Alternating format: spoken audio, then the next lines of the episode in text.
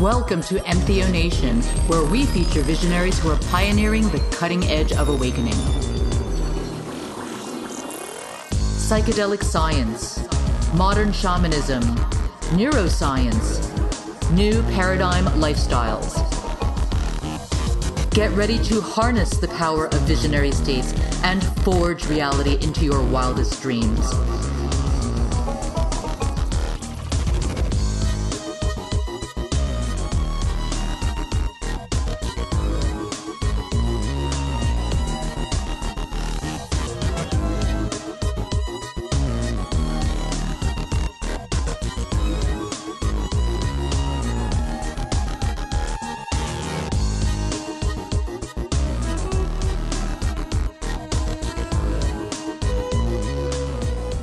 Hey there, inner cosmonauts.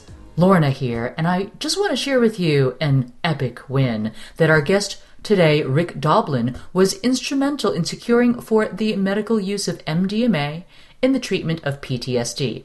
Okay, so that's a lot of acronyms. MDMA is an illegal drug that acts as both a stimulant and a psychedelic, producing an energizing effect as well as distortions in time and perception and enhanced enjoyment from tactile experiences.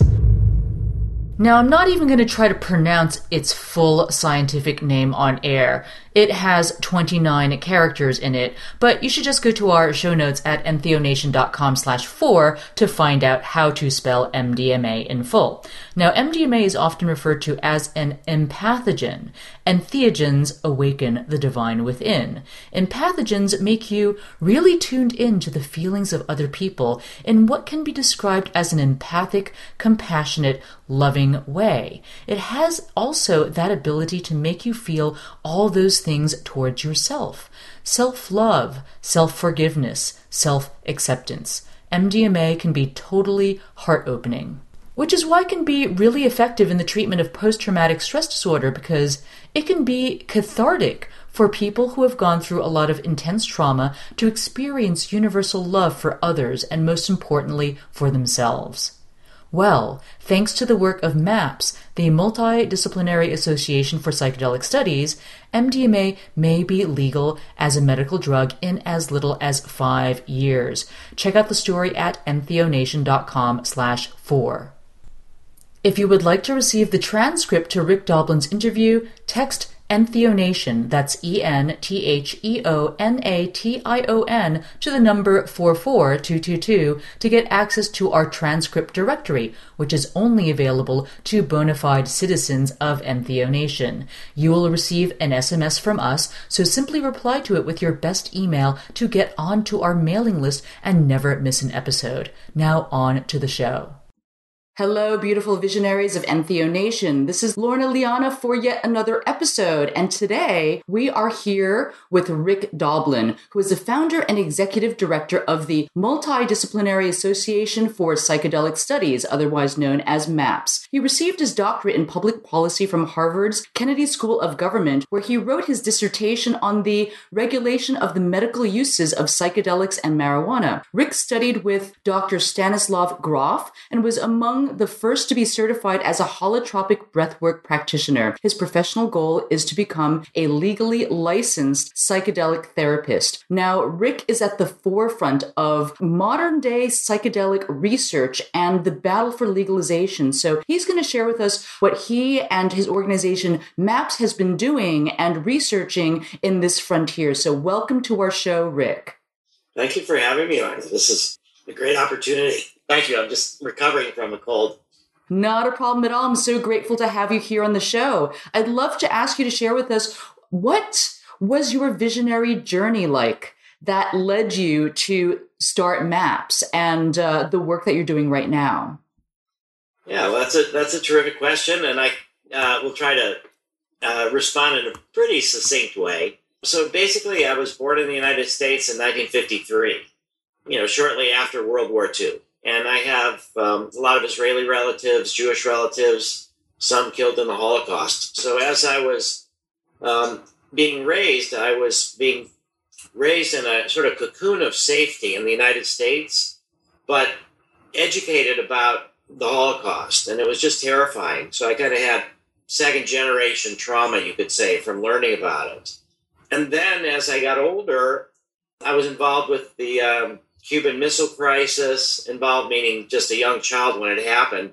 And this whole idea of the uh, arms race with the Soviet Union, which a lot of people don't really think about much today, but the idea that we were building up all these weapons and we could have kind of a universal Holocaust was, you know, terrifying to a young kid.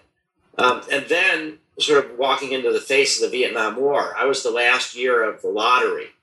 So when there was still a draft. And so all of these things started making me um, look at cultural insanity and this, the way in which people divide themselves from others and identify in narrow ways with their religion or their nationality or their racial group or their socioeconomic status or their gender or different things, and then sort of demonize or fearful of the other. And I was inspired by um, Martin Luther King and Tolstoy and others on nonviolence and decided on um, resisting the draft and going to jail and being a um, force, I hope, for more peaceful approaches to solving conflict. But this whole time, I, I was scared of psychedelics and really felt that um, the education I'd been given was that they made you permanently crazy in certain ways. LSD was terribly dangerous, and but but I was sort of very politically involved, and I came across some writings of uh, Albert Einstein who talked about the splitting of the atom has changed everything except our mode of thinking, and hence we drift towards an unparalleled catastrophe. What mankind shall require is a whole new mode of thinking if we are to survive. So I started thinking that this um, new mode of thinking is really this sort of mystical unitive state that we understand that we're really at heart all down similar to each other, all part of the same web of life. And that if you can feel that and know that, then you're likely to be less prejudiced and more accepting and less willing to resort to violence. So that was kind of my political growth as I became a draft resistor and prepared, I thought, to go to jail. Then when I went to college, I first started trying psychedelics. And I found that what I had been taught about them really was completely wrong. There are dangers for sure, but that they also had incredible potential to bring uh, the unconscious to the forefront, to bring things that people had suppressed, and also to help us feel our connections. And people have used these drugs for thousands of years for that exact purpose. And this was 1971, 72 that I was coming on to these realizations. But that was after the backlash and the crackdown against the 60s, and all these drugs had been criminalized. And the research had been shut down all over the world, and this big overreaction against uh, the sort of connection between the people that were using psychedelics and the social turmoil, the protests against the Vietnam War, uh, the environmental movement, the civil rights movement, the women's rights movement. A lot of people really did get inspired by their psychedelic experiences to challenge the status quo. So as I started realizing all of this and wanted to get involved and realizing that the research was shut down, and then thinking that because I was a draft resistor and was anticipating going to jail, I could never become a licensed doctor or lawyer or anything that would be prohibited because I would have this criminal record. I thought, well, the most important thing I could do is to try to bring back psychedelic research and bring back psychedelics and fight the drug war and try to take these technologies of the sacred, these technologies of healing, and bring them back into uh, a legal mainstream part of our society. So at age 18 in 1972 is really when I had the initial vision that this is what I wanted to do for my life. I recently have turned 61, and I see that after all of these years, things are actually starting to develop in that direction. And I think our culture in general, you know, too much, too fast, too soon with the emerging consciousness that uh, the psychedelics can bring in the 60s that it, the culture wasn't ready for it. Um, you know, the other big thing at the time, of course, was the, the going to the moon and the whole idea of seeing the Earth from space and getting a sense of the whole Earth. All of that was part of that consciousness. And so I think what's happened over the last um, 40 years plus is that the culture has matured in a lot of different ways. We've had a we have a much better attitude towards death, towards birth, towards spirituality, towards yoga, towards meditation. We're uh, seeing ayahuasca spread throughout the Western world, and a lot of people being inspired by it, and a lot of people that had early psychedelic experiences in their uh, younger years are now retiring. Baby boomers are retiring, and they've often made major contributions to the world. Um, most of them have given up their use of psychedelics. Some look back on it fondly. So I think that the world itself is now ready and primed for the psychedelics. And at the same time, we really see a rise of fundamentalism, a retreat from this globalization. And I think the antidote to fundamentalism is mysticism. And there's a lot of different ways for people to experience it. I don't mean to imply that psychedelics are the only way. So they're certainly not. People can get to these experiences all different ways. But I do believe that psychedelics are one of the historically uh, most powerful catalysts that people have used for thousands of years. And that as a culture, what we desperately need to do is to um, throw off the shackles of prohibition and learn to use wise, wisely the potential of these uh, non-ordinary states of consciousness because it's really not about the drugs. It's about the states of consciousness. It's about what learn what happens during those states. And i think we all uh, every night you know go to sleep and we all have dreams and there's this uh, rise into consciousness of unconscious material. And it's a natural phenomena and a lot of us get you know deep emotions insights various um, benefits from paying attention to dreams. I think we should think of psychedelics as just as natural as dreaming, that they bring out what's within us already, and that we should learn how to respond to that, how to integrate it.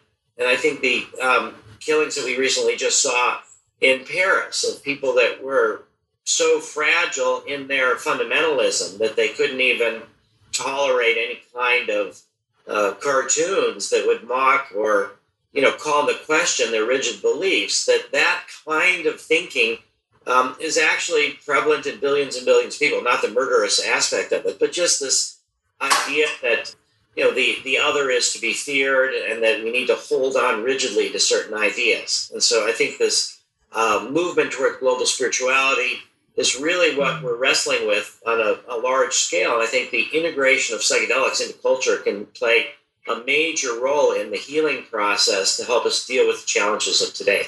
Mm, wow, that's really profound. Um, I love what you just said around the antidote to fundamentalism is mysticism. Uh, that's fantastic. Um, so I want to, you know, take you to the work of MAPS. If you could share with us, uh, you know, when did you launch MAPS, and what does MAPS actually uh, hope to do? What's your vision and mission with this organization? So I had this uh, idea of what I wanted to do when I was 18 in 1972, but I was really not prepared. And for me, I was overdeveloped emotion, uh, overdeveloped intellectually, but underdeveloped emotionally and spiritually. And so I started working to uh, bring myself into balance. And I felt like as a larger culture, we are overdeveloped technologically. I mean, the fact that we're talking, we're seeing each other, we're separated by a whole continent you know, it's a miracle. It's incredible the the development that technology has gone to and will go to, and yet our emotional and spiritual capacity to deal with the technology really isn't there. So I spent a ten year process, and I'm still, of course, on it, trying to get balanced enough where I could work in the world focusing on psychedelics. And so in 1982, I went back to college. I had dropped out after my first semester. And went to a seminar at Esalen Institute in Big Sur with Stan Grof. And some uh, uh, people there came by and talked about MDMA, which was still legal. And I was like, wow, this is really an interesting idea. There's psychedelics that are legal. There's this underground psychedelic therapy movement that I didn't even know about. Um, and so I started paying more and more attention to it. And I thought, unfortunately, this drug, MDMA, is already being sold as ecstasy in public settings it began as a therapy drug. It escaped into sort of the public settings, uh, recreational settings, and it was the Nancy Reagan just say no escalation of the war on drugs. So it was clear that there was going to be a crackdown. against uh, ecstasy. And so I started trying to um, educate various people, prepare for the crackdown. I felt like I woke up to LSD um, a little bit too late after the crackdown had happened in the backlash. But here I was learning about MDMA before the backlash. So I started a nonprofit organization in 84 to defend MDMA when the inevitable uh, repression came down. And shortly after that, the DEA did move to criminalize. We sued the DEA and the administrative law judge courts and tried to protect the therapeutic use. We actually won in the administrative law judge context, but then the administrator of the DEA overruled the judge and said, no, we're, we're going to criminalize MDMA and stop all the therapeutic use. And we sued in the appeals court and we won, and then we won again. Eventually, we lost. And so I realized that in our culture at that time in the middle 80s, and even still now, that science really and medicine were the only way that I could see practically to work through the culture's fears and try to bring back these substances into some legal context. And if we want to talk about medical marijuana and marijuana legalization, that did begin with the medicalization of marijuana. So that was my intuition. And in 1986, then I started MAPS, which was um, basically designed as a nonprofit pharmaceutical company trying to take drugs that were off patent. MDMA was invented in 1912 by Merck.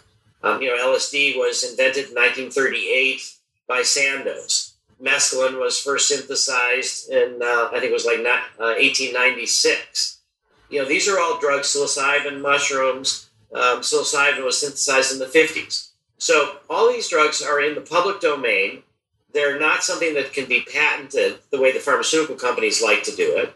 And at the same time, because the federal government, which supports most uh, scientific research, a lot of scientific research, was also deeply involved in the war on drugs, there was no federal money. Uh, actually, the last time that the National Institute of Mental Health funded psychedelic research was in 1966. They were big funders in the 50s and 60s. So support from the government wasn't going to be happening. Support from the pharmaceutical companies weren't going to be happening. And the major foundations were running the other way. And so MAPS was started as a nonprofit pharmaceutical company that would be able to give people tax deductions for supporting research. And you know, at the time, I didn't realize how complicated it was, how expensive it would turn out to be, but it just felt like science and medicine were the opening wedge into the culture. And so now it's um, almost 29 years since MAPS was started. Um, we are making a lot of progress with our work with MDMA for post traumatic stress disorder, uh, from war related trauma, childhood sexual abuse, accidents, natural disasters um, there's a renaissance in psychedelic research. There's more psychedelic research now than at any time in the last 40 years. Um, the Hefter Research Institute is doing tremendous work with psilocybin for end of life, for alcoholism, for tobacco addiction, for spirituality. We see also this coming together of science and religion in ways that are historic, that have, I would say, healed a split that began with uh, Copernicus and Galileo, and the church was just like your uh, burned Father Bruno at the stake, who espoused some of the Copernican theories. And so there was this kind of truce of science and religion staying away from each other. And now I think we're coming together. We're seeing brain scan studies of meditators who then take mm-hmm. psilocybin and talk about mystical experiences. So there's a whole realm of psychedelic neuroscience and psychedelic mm-hmm. spirituality and psychedelic medicine that's happening in laboratories all over the world. And we're now, as of uh, the summer of 2015 coming up, we're going to be finishing what's called phase two research, which is um, pilot studies into MDMA for PTSD. And Hefter is finishing their work with uh, psilocybin for end of life. And so we're going to be presenting all this data to FDA as part of the quest to uh, get permission for the phase three studies that are what's really going to be required. And so I think that the long efforts of MAPS began in 86. I was the only employee of MAPS for the first seven years. you know, now we've got about 14 people working and studies all over the world. Um, got about a $2 million budget that's going up to uh, $3 million.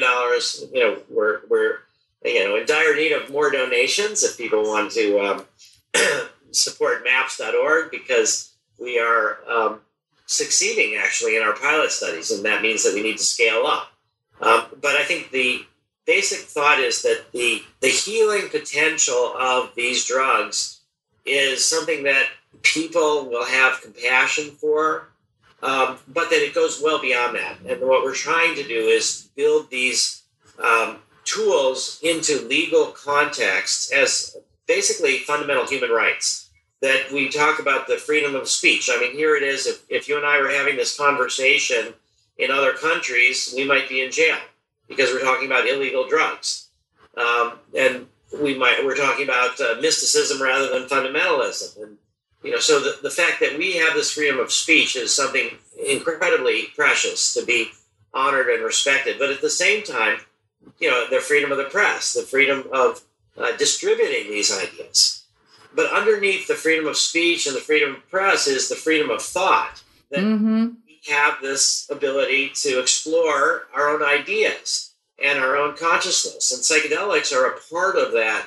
So I think future generations and more and more people now will understand the struggle to bring uh, psychedelics, to bring the religious use of ayahuasca, the religious use of peyote, the religious use of psilocybin mushrooms, all of these things into a legal context is part of a core human rights struggle in order to promote the freedom of thought, the freedom of religion, and that the war on drugs and prohibition is just one of the most massive violations of human rights and racist and prejudiced and just terribly counterproductive.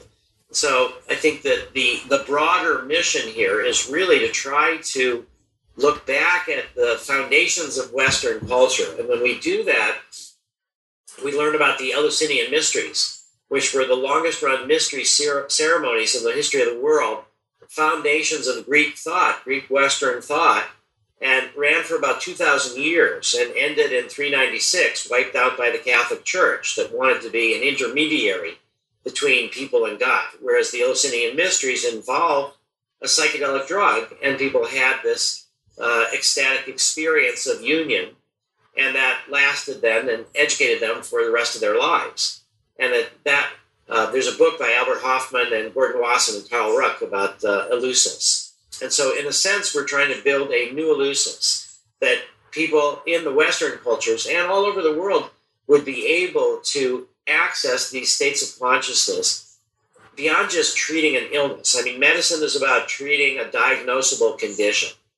And that's really very important. But we're all sort of spiritually sick and we all need to grow. And we have these crises as we age at different parts of the life cycle. So I think this idea of psychedelics for the growth process for healthy people, facing challenges that we all face just as human beings and dealing with life and dealing with death and dealing with growth and maturation, that the work that we're trying to do is to open the door through medicine, help people understand that we can develop contexts, and this is what I worked on at Harvard in my PhD on how do we regulate the medical use so that we can develop contexts where the risks are more than outweighed by the benefits. And once we can do that, then we can start expanding throughout um, the society and throughout the legal and regulatory system to get to a point where people's basic human rights to explore their consciousness and their spirituality are respected.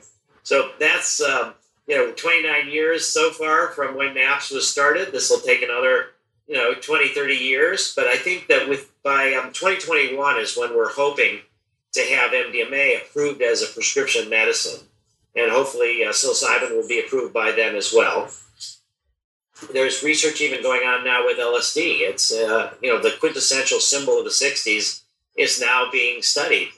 And study we just finished the first therapeutic uh, study of LSD in over 40 years in Switzerland with LSD for people with uh, anxiety related to uh, end of life issues.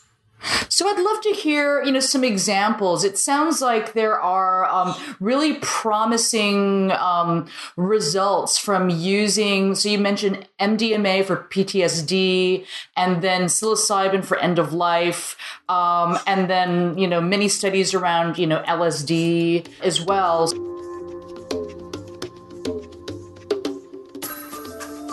Love this episode? You can receive the transcript for free by simply texting Entheonation, that's E N T H E O N A T I O N, to the number 44222. All you need to do is to reply to the SMS message with your best email address, and we'll send you the transcript and our guide to navigating visionary states for free as a VIP citizen of Entheonation.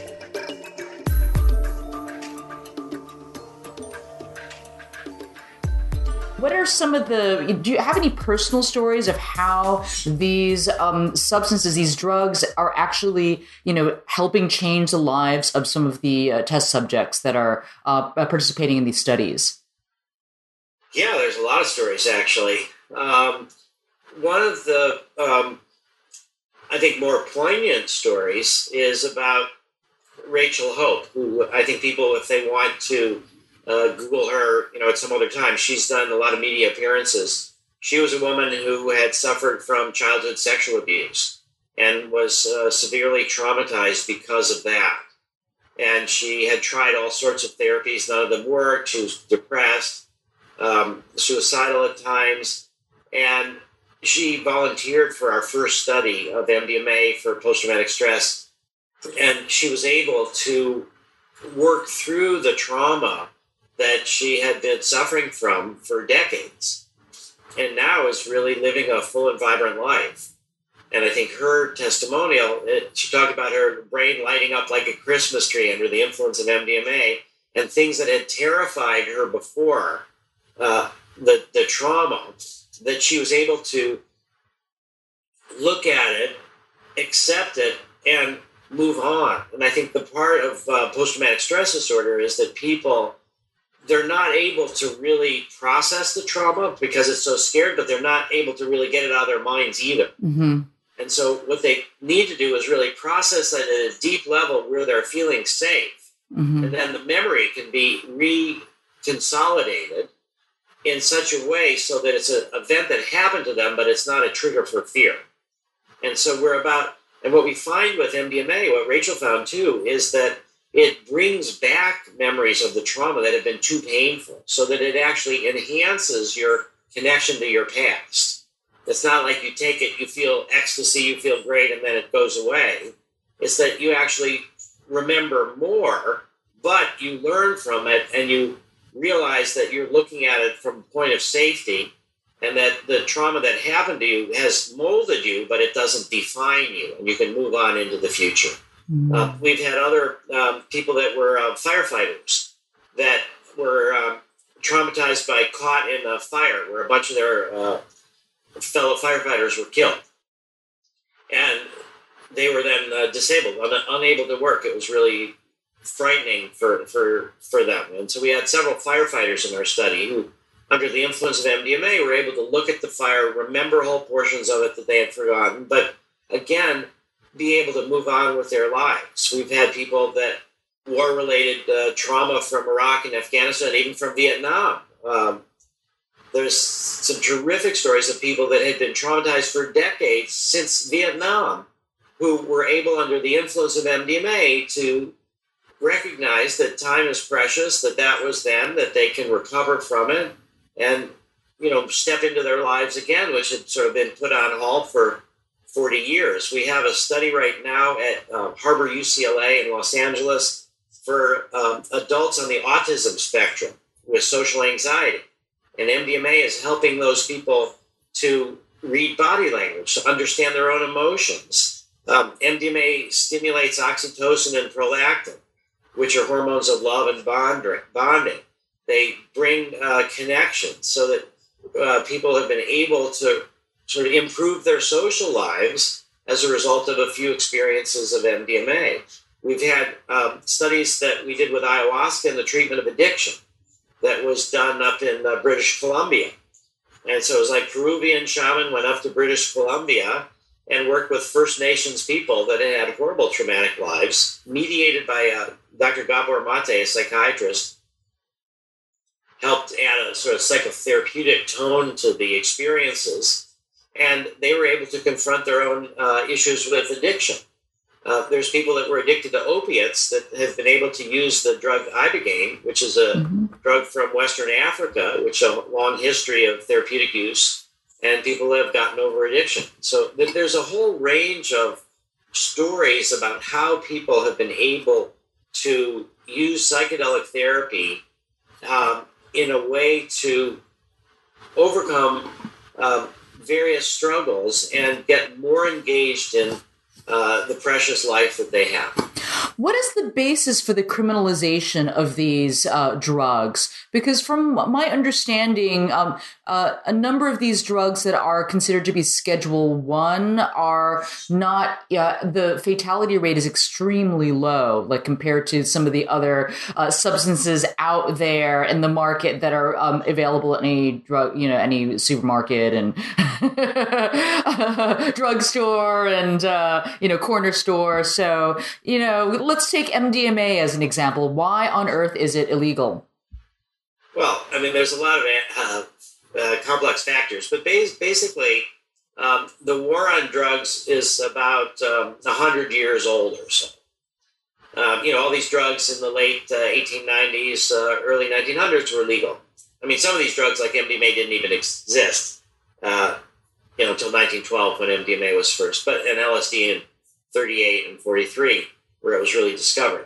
But the war on drugs began as a racist operation um, against the Chinese in the United States They had come over to build the railroads, and they were uh, successful. They built the railroads, and then now they're um, competing for uh, other jobs with uh, quote Americans, um, and so they tended to use opium, and other people didn't. So the first laws uh, against drugs were against the Chinese use of opium, and it was not to protect the Chinese; it was a racist situation you know, marijuana was criminalized in the 30s in the middle of the Depression after the end of alcohol prohibition. We had all these people that had, you know, jobs doing uh, prohibition agents for alcohol. We found that, of course, that didn't work in the 20s. And shortly after that, uh, marijuana became illegal. And marijuana was used in the middle of the Depression again by Mexicans and blacks. That was, uh, again, a racist situation. If you look at some of the testimony in Congress, by Harry Anslinger, who criminalized marijuana, it was um, incredibly racist. So we, we then move into uh, the 60s where marijuana becomes widespread, psychedelics start being used a lot, and they're associated with people that are challenging the status quo. And so the ramp up of the war on drugs was there not so much racist, but then it became a political overlay against people who were challenging the status quo. The Beatles talked about, you know, make love, not war, and give peace a chance, and they were extremely identified with LSD. So all of that ended up um, overlaying political repression on the sort of back of racist repression, and then you get people making money off of psychedelic, off of the criminalization, off of the drug war. This vast underground that you know, so then you have all these economic reasons by a lot of people in order to keep it in play. And then you have the whole classic situation of politicians demonizing the other and displacing people's fears. So the problems are now drugs. There's these other things, and we need police. So then it becomes a way for the governments to just demonstrate their raw power and to hmm. prohibit certain things. All of this gets wrapped up into the 80s, where we have Nancy Reagan and Ronald Reagan and the uh, incredible escalation of the drug war that they did also for political purposes. And that's when MDMA uh, came to the public attention in the midst of this escalation of the drug war. And I think the core thing that, that you pointed to is it's not scientific, it's not related to the risks of these drugs, which drugs are criminal. It's got a whole other political, racist aspect to it. And that's one of the reasons why the war on drugs is such a violation of human rights. You know, I'm really glad that you brought that up because, you know, in my experience and in my travels, you know, I do encounter a lot of, um, you know, the, the belief, the mainstream belief system or paradigm that's out there that's being perpetuated by these powers, these governments, is that the reason why these drugs are illegal is because they're bad for you.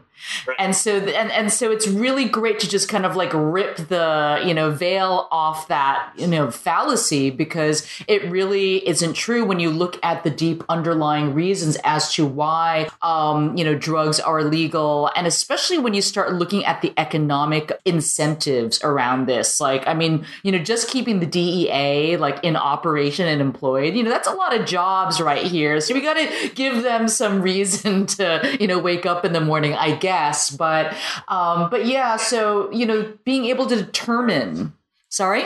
Yeah, I mean, it's the prison guards, the prison industrial complex. Yeah, but I think we have to be careful not to go the other way, to say that drugs have no risks.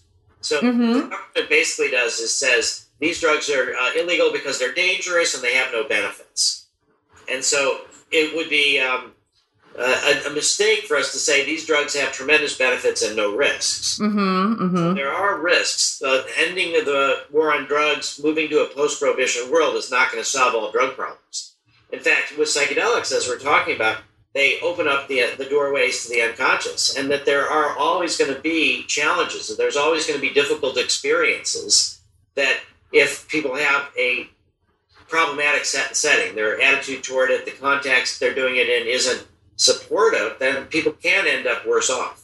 Yes, that's very, very true. So, in an ideal world, you know, with uh, the legalization of um, psychedelics and, you know, marijuana, I don't know if you would consider marijuana to be a psychedelic medicine, but, um, you know, in an ideal world, how would we be able to fully benefit from the therapeutic um, potentials of these drugs and yet you know be able to kind of be be aware and educated about the appropriate and proper use you know safe use of these things so that we can minimize negative experiences and uh, uh, further trauma I think that's a question that could have a whole other uh, half hour answer. Wow. Uh huh. Okay.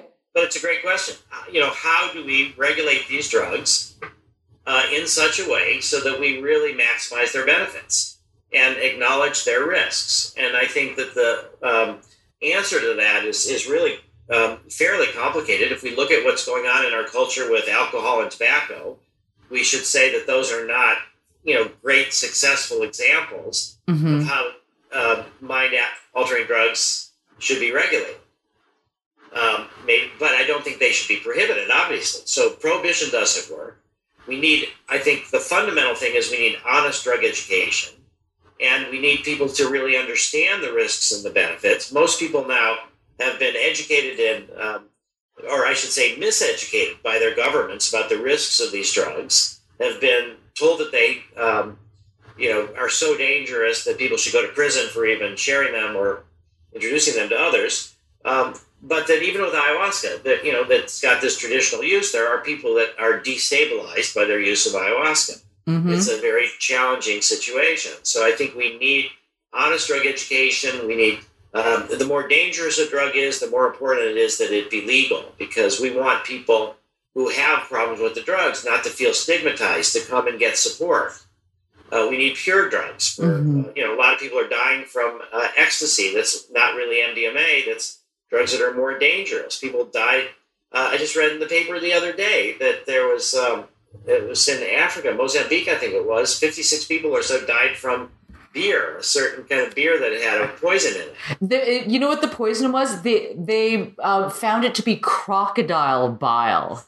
Yeah. That is bizarre. Why would you put that in beer unless someone was intentionally trying to kill people? I don't know. Like, yeah, yeah. I want that myself. So we read the same article. So yeah, we've got this idea that um, you know the purity of drugs has got to be one of the fundamental um, underpinnings of their safe use.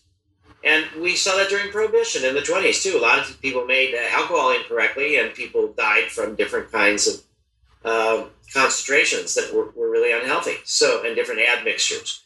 So, honest drug education, building in a culture that teaches people to respect what these drugs do. They're very powerful. you need to be able to um, acknowledge that when difficult experiences happen, you have to work with them rather than try to suppress them.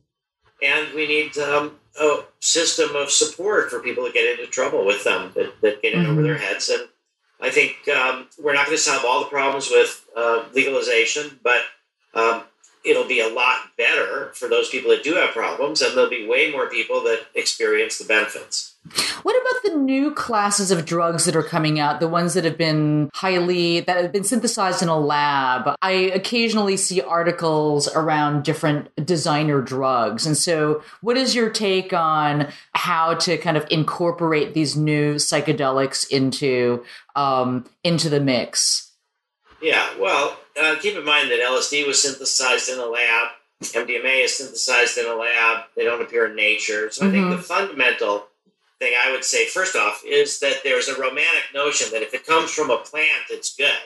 Uh-huh. comes from uh, a lab, it's somehow bad. And what we just talked about, crocodile bile, comes from crocodiles. You know, it comes from nature, but it kills you. So I would say that um, the the question is is really um, all these new things that are being invented. Mm-hmm. Uh, how do we know what their risks are? We need a certain amount of testing.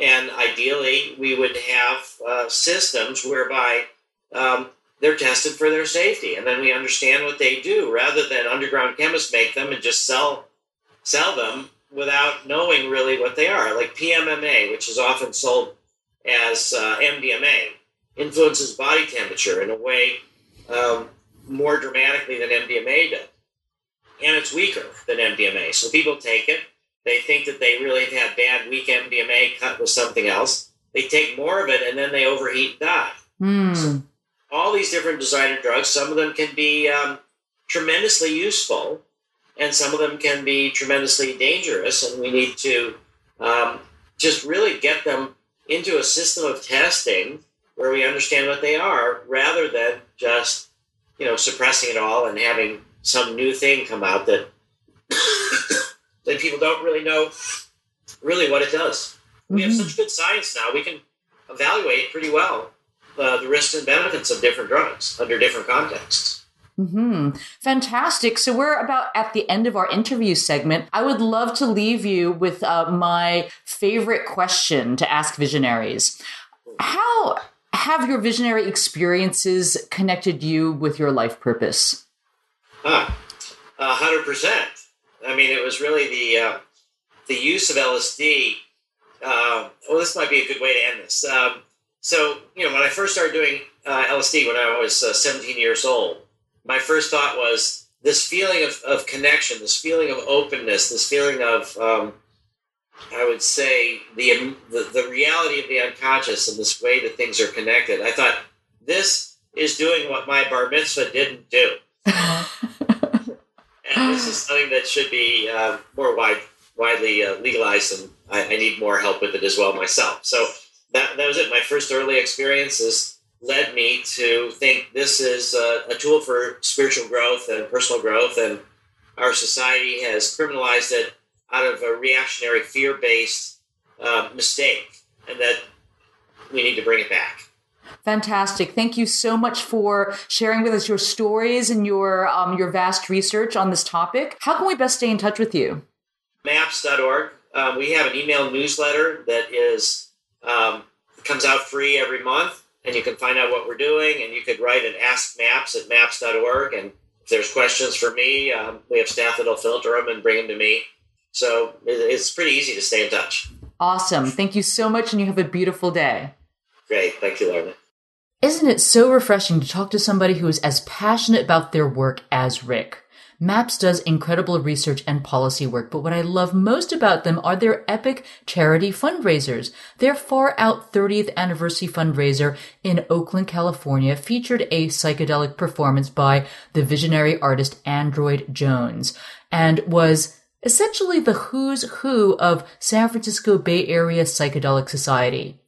Get on the mailing list to get my full report on the trippiest charity ball of the year. Simply text Entheonation, that's E-N-T-H-E-O-N-A-T-I-O-N to the number 44222 and reply to the SMS with your best email address to receive consciousness raising content delivered straight to your inbox. Now I'm going to close this episode with a lovely track called Moonlight Tango from the album Ancestors and Guardians by Kaminanda.